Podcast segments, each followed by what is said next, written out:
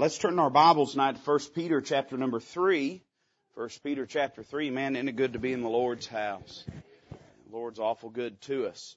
1 Peter chapter number 3, and I'd like to begin reading at verse number 8, and we'll read down to verse number 12, just a short portion of Scripture tonight, and it's what the Lord's given me laid on my heart. 1 Peter chapter number 3, verse number 8. The Bible says, "Finally, be ye all of one mind, having compassion one of another. Love as brethren. Be pitiful. Be courteous. Not rendering evil for evil or railing for railing, but contrariwise blessing, knowing that ye are thereunto called, that ye should inherit a blessing. For he that will love life, see good days, let him refrain his tongue from evil and his lips that they speak no guile. Let him eschew evil and do good. Let him seek peace and ensue it. For the eyes of the Lord are over the righteous, and his ears are open unto their prayers. But the face of the Lord is against them that do evil." Let's pray. Father, we love you tonight. Thanks for letting us gather in this place.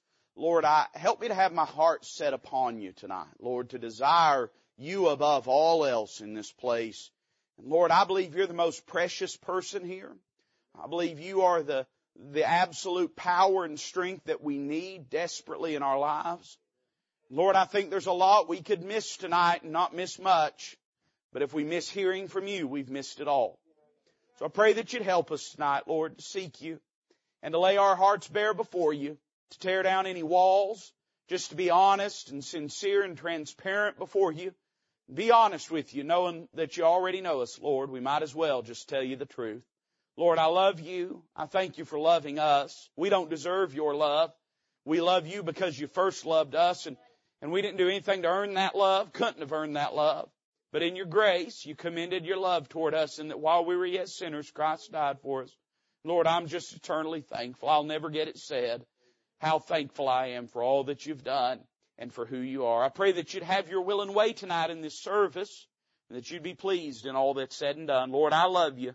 And I ask it in Christ's name. Amen. I want you to take particular note in verse number 9 of a word that's very familiar to us. We use this word all the time. We sing about it. We talk about it. We testify about it. And that is the word blessing. It says in verse 9, "Not rendering evil for evil or railing for railing, but contrariwise blessing, knowing that ye are thereunto called, that ye should inherit a blessing." Blessing is a word that has become so abstract and nebulous as to almost be gutted of any significant meaning. The Mormon would say they're blessed. The Muslim would say they're blessed. The Buddhist would say that they're blessed. But I wonder how the politician would say that he's blessed. But I wonder how often we really stop to consider what it means to have a blessed life. Peter is writing to a people in exile, a people whose lives are decidedly not meeting Kenneth Copeland's criteria for what a blessed life looks like. But he writes to these people, and he encourages them to see the blessing of God in their life, to be the blessing of God in another's life, and to learn how, even in the midst of intense calamity and affliction, to love life. When we read these verses, there are three things that they teach us about blessings and having a blessed life. How do we have a blessed life? Well, I would say the first thing these verses teach me is that blessings are divine. Now, here's what I mean by that. I don't mean that they come from the benediction or pronunciation of some priest or some holy man.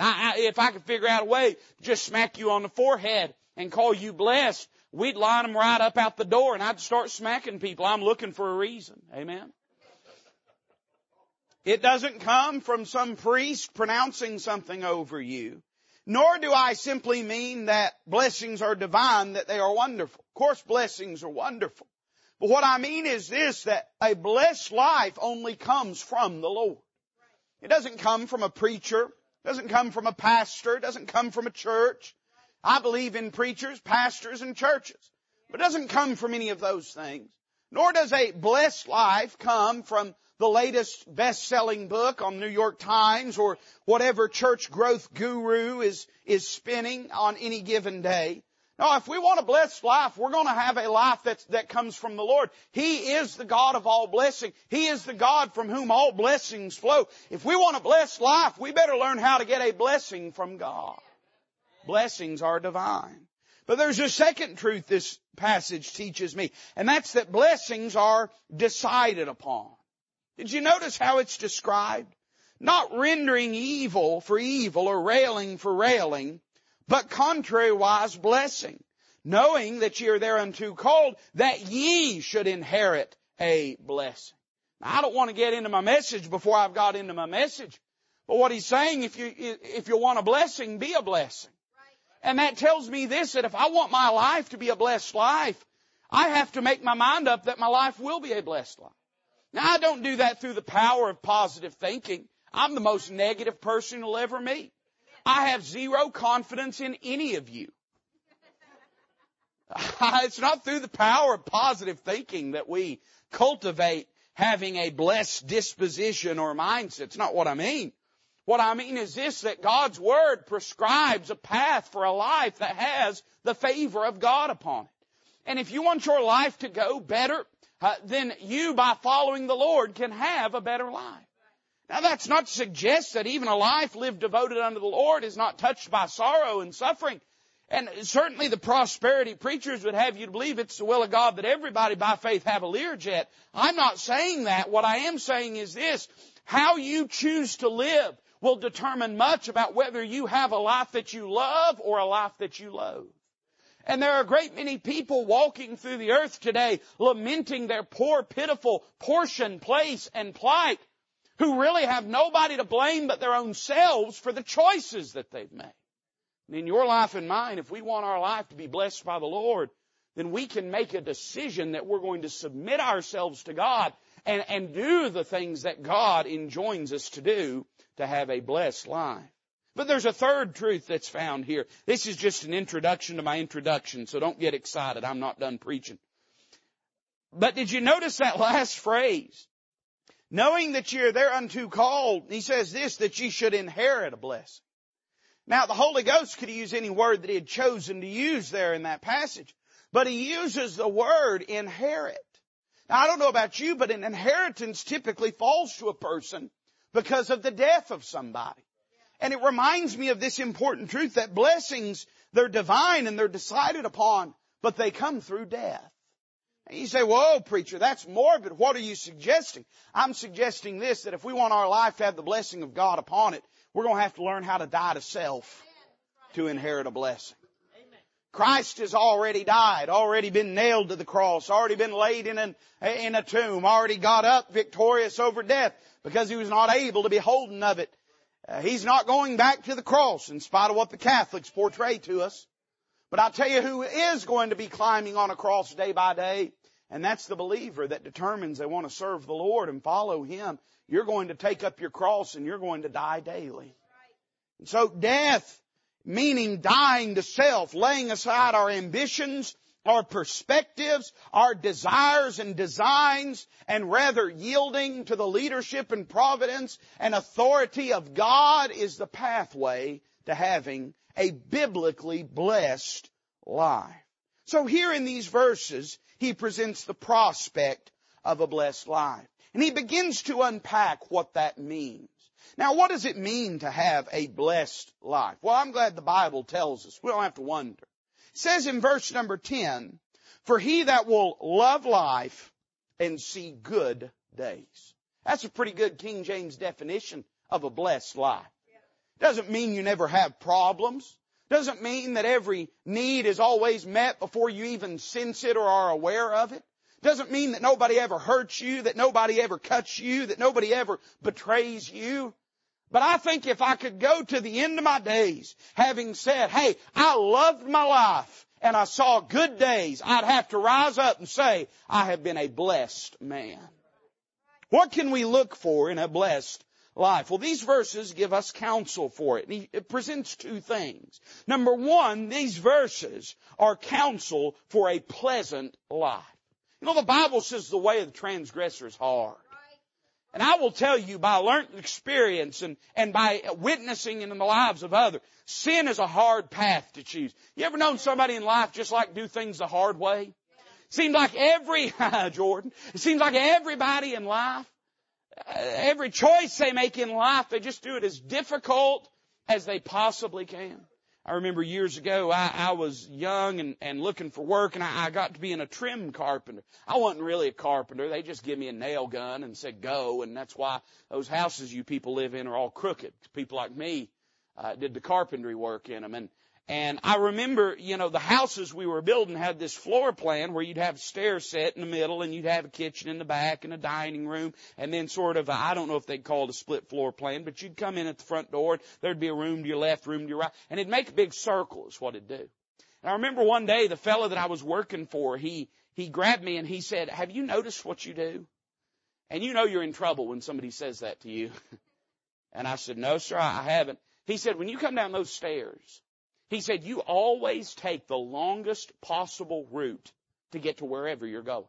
He said, if you come down those steps and the room is directly to your left, for some reason, you will turn to your right and make a big circle to get into.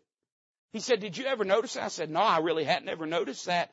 And I started to pay attention, and sure enough, I took the longest way around every single time. You know, there's a lot of people live life that way. They take the longest way around every single time. The worst choices, the worst decisions. And I will tell you that in your life, if you're not careful, you'll grow to despise and hate your life. But can I tell you what the will of God is for you? It's for you to have a pleasant life. Doesn't mean a life that's spotless of adversity. Doesn't mean a life that does not have challenges and battles contained within it. Hey, any old grizzled warrior that has fought many battles would say, I've stood on the battlefield and I've looked the enemy in the eye, but I have loved the life that I have lived. And in your life, here's what God wants for you. He wants you to enjoy the life that He's given you. Some people have made a Christian virtue and an Olympic sport out of being miserable. And I don't believe that pleases the Lord. It doesn't mean that holiness does not sometimes demand purging and difficulty, but it does mean you ain't getting no gold stars in heaven for suffering the most.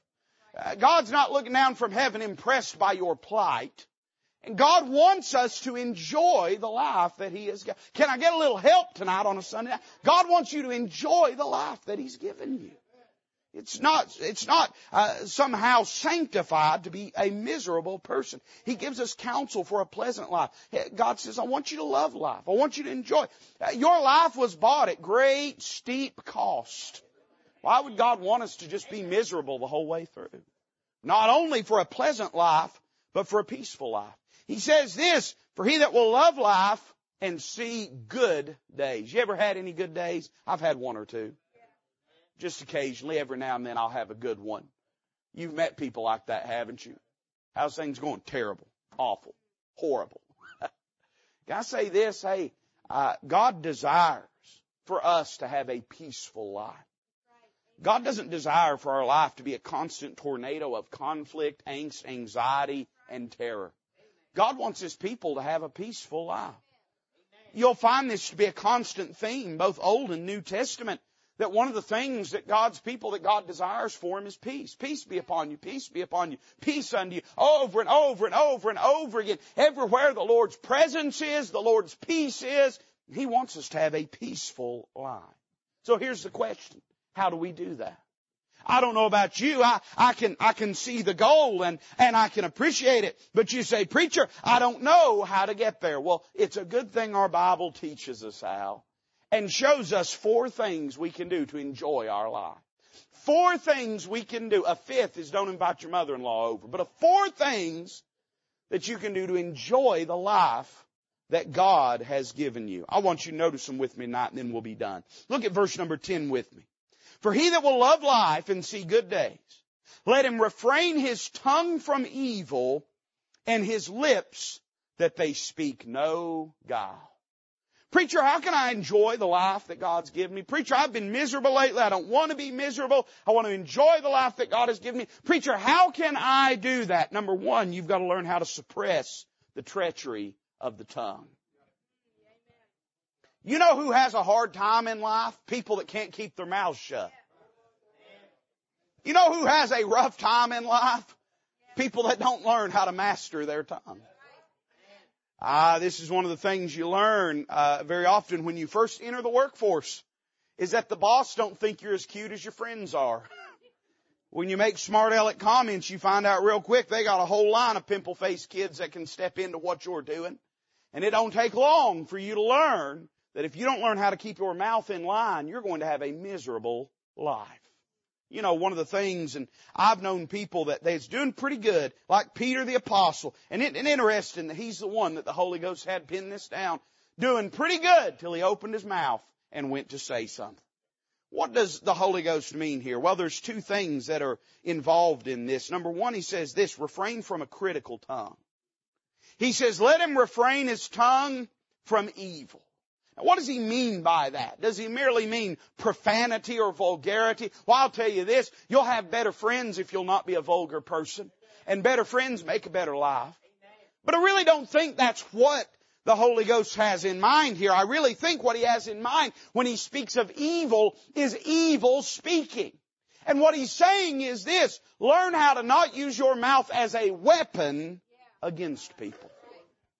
I'll tell you this, it's easy to be critical. Everybody that's critical always, inherently within the notion of criticism. And I think we ought to be critical in the sense of being a scrutinizing person. I think there are some things that are worth criticizing. Don't misunderstand me. Hey, there's some things, part of telling the truth is telling an easy truth, but also telling a hard truth. There are times we have to criticize in our life. But has it ever dawned on you just the innate ego involved in criticism? When you voice a critical notion about something, you are implying that you are the only person in the room smart enough to notice that something's wrong. Got to tell you something, positive people, it's not that they don't see it, it's they choose to not focus on it. Oh, that's all right, I'll just do a little preaching. I enjoy doing a little preaching. Don't you enjoy listening to a little preaching? Let's just preach a little bit. That'd be all right, wouldn't it? The innate ego involved in suggesting, I'm the only person that notices this problem, and therefore I must sound the alarm so everyone else can know and run and hide from the terror of this problem. I tell you this, if you will learn instead to populate the words of your lips with praise of God, with edification of your brethren, with encouragement to those that are discouraged. Hey, listen, you say, but preacher, if I don't point it out, nobody will point it out. No, the devil makes sure somebody points it out. Don't you worry about that. Hey, you just devote yourself. The devil ain't going to encourage nobody to praise the Lord. The devil ain't going to encourage nobody to uplift one that is taken in a fault and to restore someone and to encourage them and to build them up in the faith. The devil is not going to have anybody do that. But I promise you, if you or I let down on the front of complaining, the devil will have somebody that will step in and do the job of complaining. See, what we have a lack of in New Testament churches is not criticism, it's encouragement. And I know that it seems real spiritual to want to be negative all the time, and there's some people, that's their spiritual gift is just being negative, amen? And they think a gift of the Spirit is being a jerk. But that's not true. And I tell you this, hey, the mind of Christ, what did he spend his time doing? You say, oh, preacher, he said, you generation of vipers, preacher. He said, if Sodom and Gomorrah had hurt, yeah, I'm aware of that. And he said that to people that were standing in bold, open opposition against him. But to those that were discouraged, hey, to those that were disheartened, hey, whenever John the Baptist sends word and says, art thou he that should come, or should we seek another? And he said, hey, today I do these works and tomorrow I do these works. He encouraged him in the work of the Lord. And I'll tell you, in your life, if you can learn how to refrain from a critical tongue, and it becomes addictive to be critical. You know why? Because as soon as you start criticizing, you'll find all the other people that like to criticize. And they'll encourage. One of the things that's so toxic about social media in the day that we live in, it's given everybody, not friends, but a fan club. People to clap at the worst impulses in their nature, and to make them feel as though somehow they have some supporting cast to their grievances. But I'm here to tell you, if you want, hey, you can do that and you'll have a miserable life. Yeah. But if you'll learn to enjoy the Lord and enjoy God's people and rejoice in the goodness of God, and if you'll allow the critical spirit and the critical attitude to rest on somebody else and not on you, you'll have a better life for it. He tells them to refrain from a critical tongue, but then he says to refrain from a corrupt tongue. He says, and lips that they speak no guile. What does the word guile mean? It means deceit. Craftiness, that's what it means. Deceit, dishonesty. Here's what he's saying. It's hard to be a liar. Thank you. Appreciate that, Mike. I'll send you a check for that. It's hard to be a liar. You know why? You spend all your time in utter angst-ridden anxiety, wondering which lie is going to catch up to you next. Can I tell you what gives you boldness and peace of mind? It's to live and walk in the truth. Hey, there's not a single thing. Every sin will find us out. Everything done in darkness will be brought into the light. And I'm telling you that all you can do, you want to have an enjoyable life, hey, don't live in deceit and deception, dishonesty, because if you do, it'll rob you from every moment of peace that you could otherwise enjoy. You'll just be waiting for the judgment of God to fall. You'll just be waiting for the other shoe to hit the ground all the time. And there's people that live their life never enjoying a moment's peace because they are too ensnared in the webs of lies that they have woven around others and themselves. I'll tell you what'll help you a lot. Enjoy life. Get that tongue under control. Get that tongue under control. Say, oh, preacher, hey, listen, I mean me too. Tongue is set on fire of hell. It's a dangerous thing. J. Harold Smith used to say it's the reason God put it behind the prison bars of your teeth is to try to restrain it. The tongue is a dangerous thing. Suppress the treachery of the tongue. Then there's a second thing that we can do to enjoy life. He says this in verse 11. Let him eschew evil and do good. That's very simple. But notice what he says here. First is we must suppress the treachery of the tongue. Second is we must spurn the way of the wicked. If you walk with wicked men, it will bring misery into your life.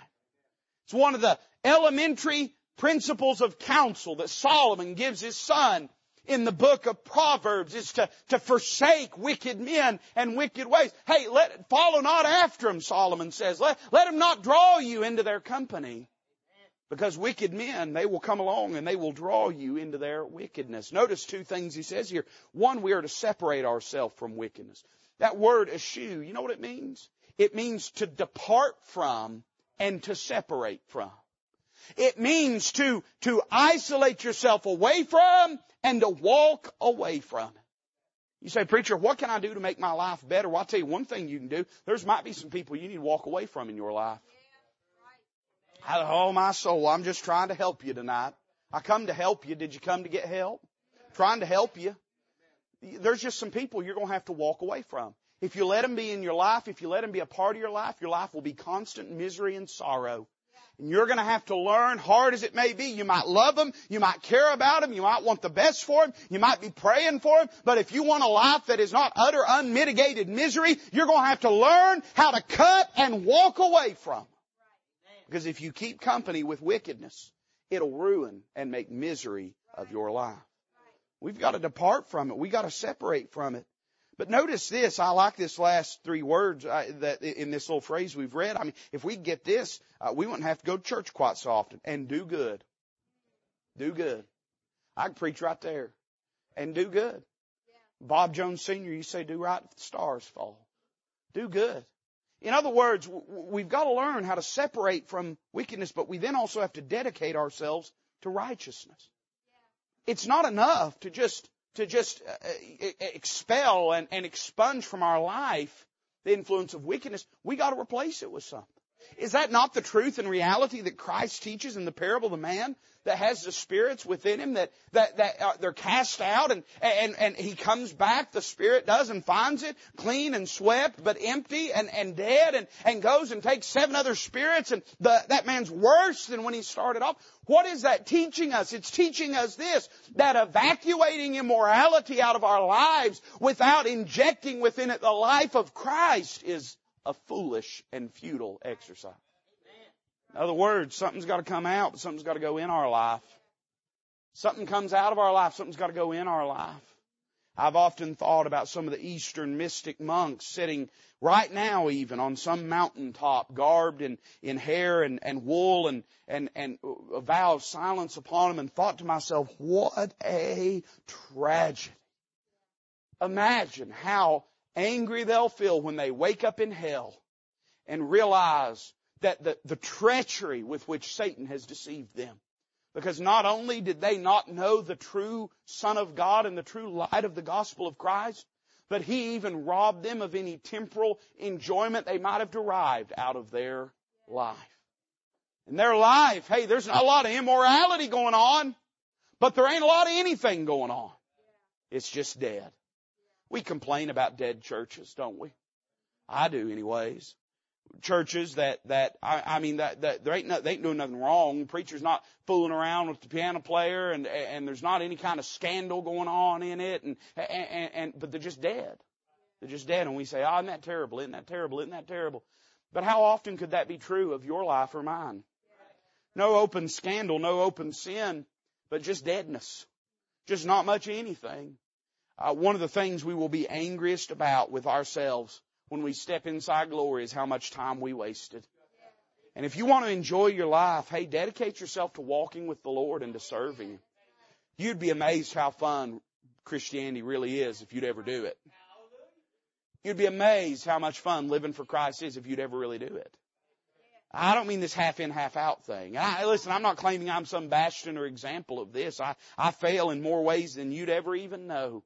But I am saying this, there's a great many people that have never really lived for Christ and then want to step back and say, well, that's a boring life living for Christ. How would you know? You've not done it. You'd be shocked. I mean, listen, that living for Christ is one of the most fulfilling, enjoyable, exciting things that you can ever possibly do. All those young people, I want you to listen to me. The greatest life you can live is a life lived for Jesus Christ.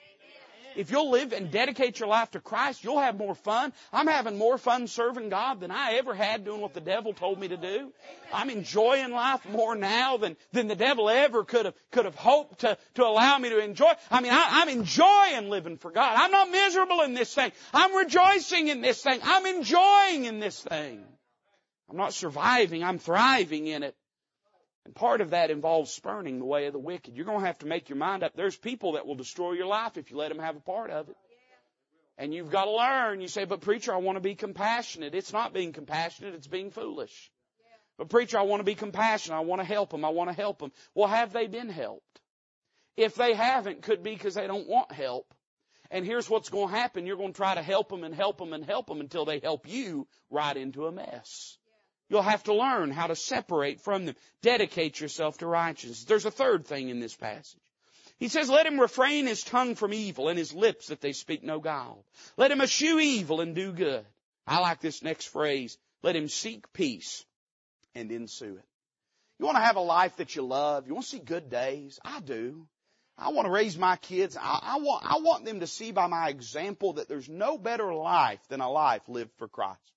I want them to watch Dad having fun living for Jesus Christ.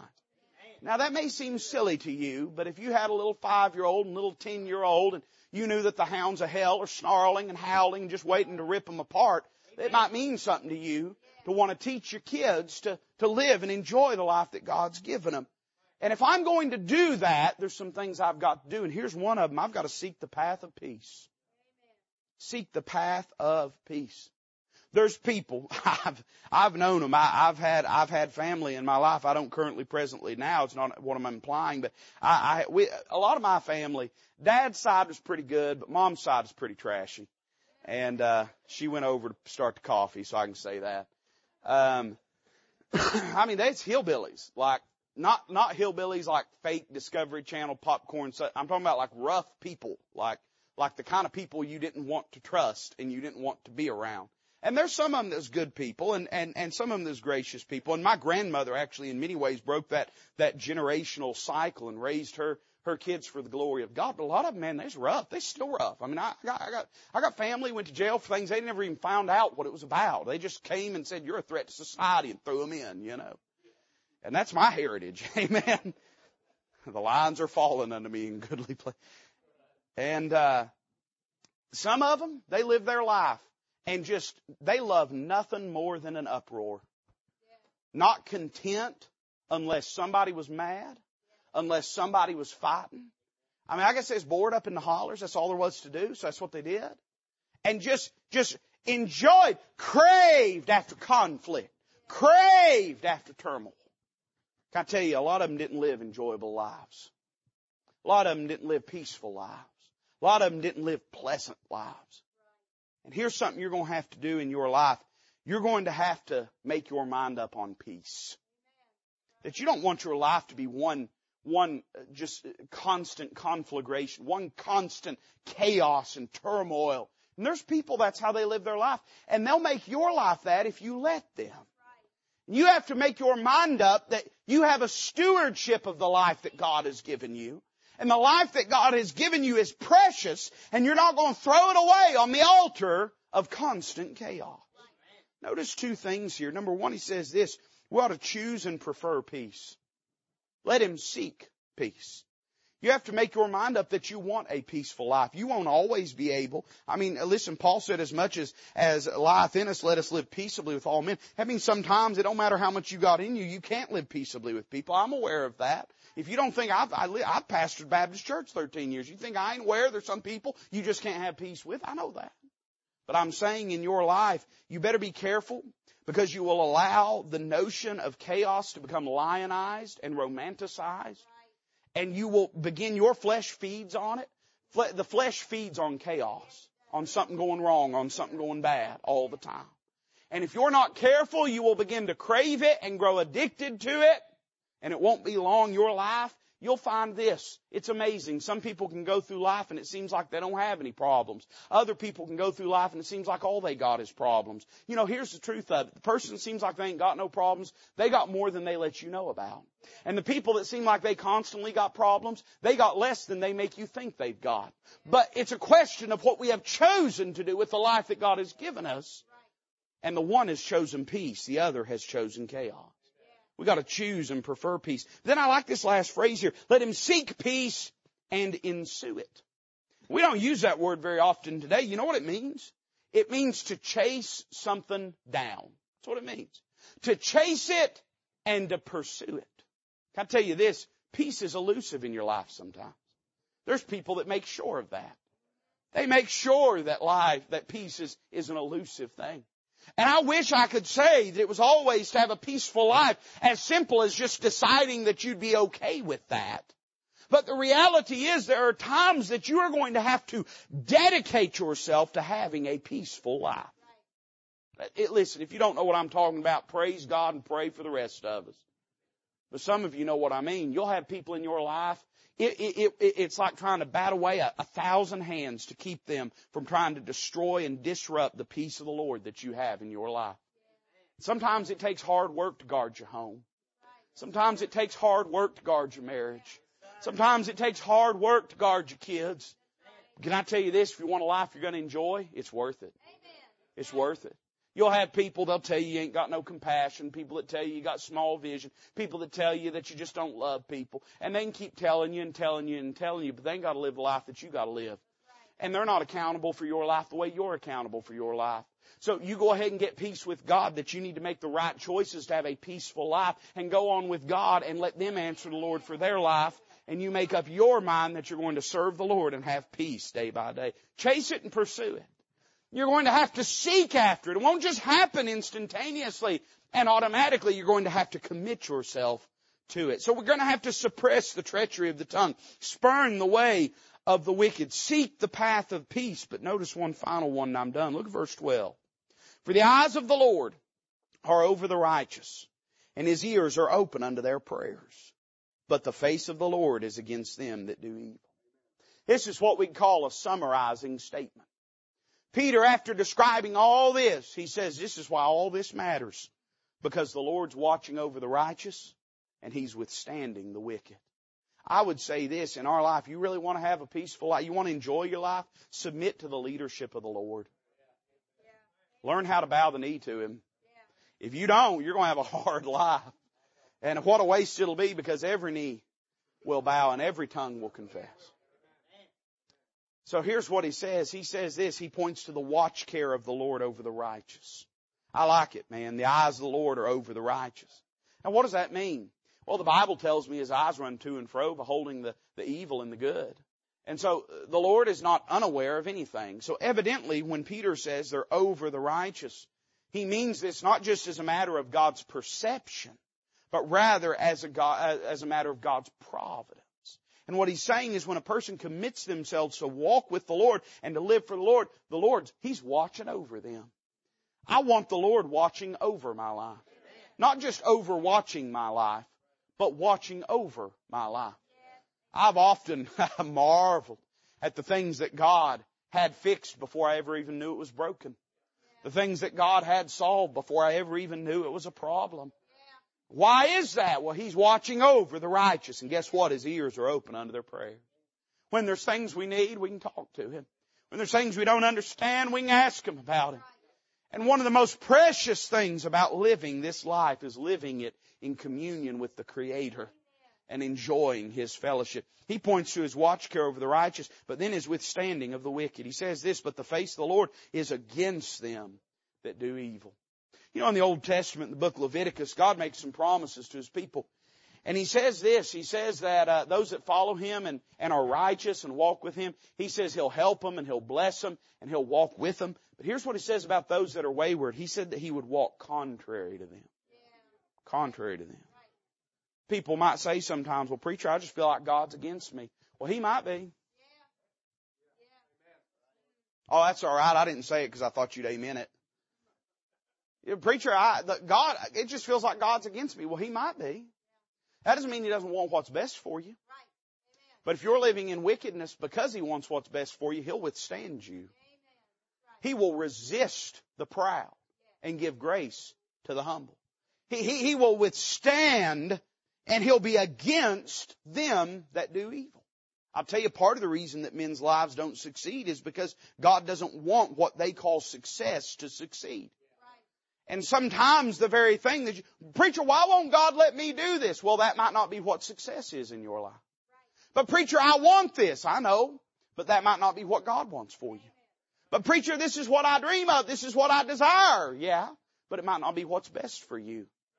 It could be that in your life, because of disobedience, God's withstanding you. It could be in your life because of disillusionment that God's withstanding you. But I'll tell you this, if you want your life to go well, learn how to walk with God instead of walking contrary to him.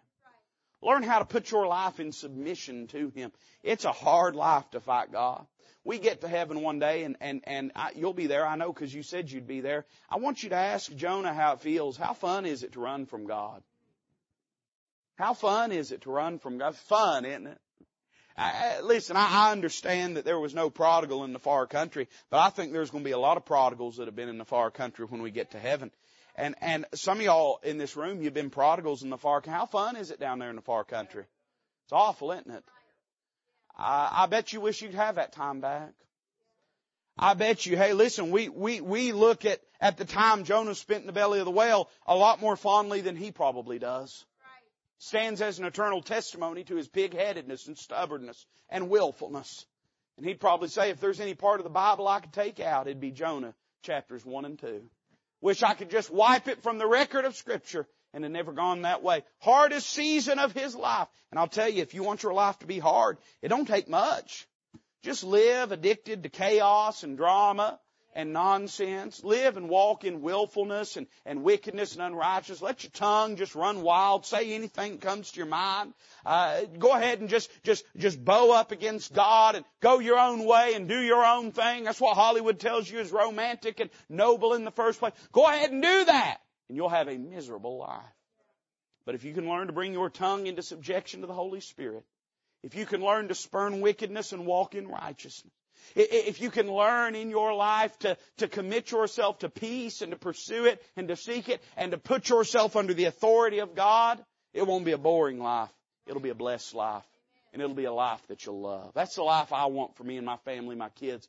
That's the life I'm praying for you. I wonder what life you're choosing to have on this Sunday evening. Let's bow together. As a musician comes to play, the altar is open, and I want to invite you, if God touched your heart about some matter, would you meet him down in this altar? I'm not asking you to get up and give a speech or make God any promises. I'm just asking you, if God spoke to you about it, it must be pretty important. So why don't you respond in obedience to him this evening? Father, bless this invitation. May it magnify the Lord Jesus. Lord, we love you. Thank you for loving us. Bless this time, we ask it in Christ's name.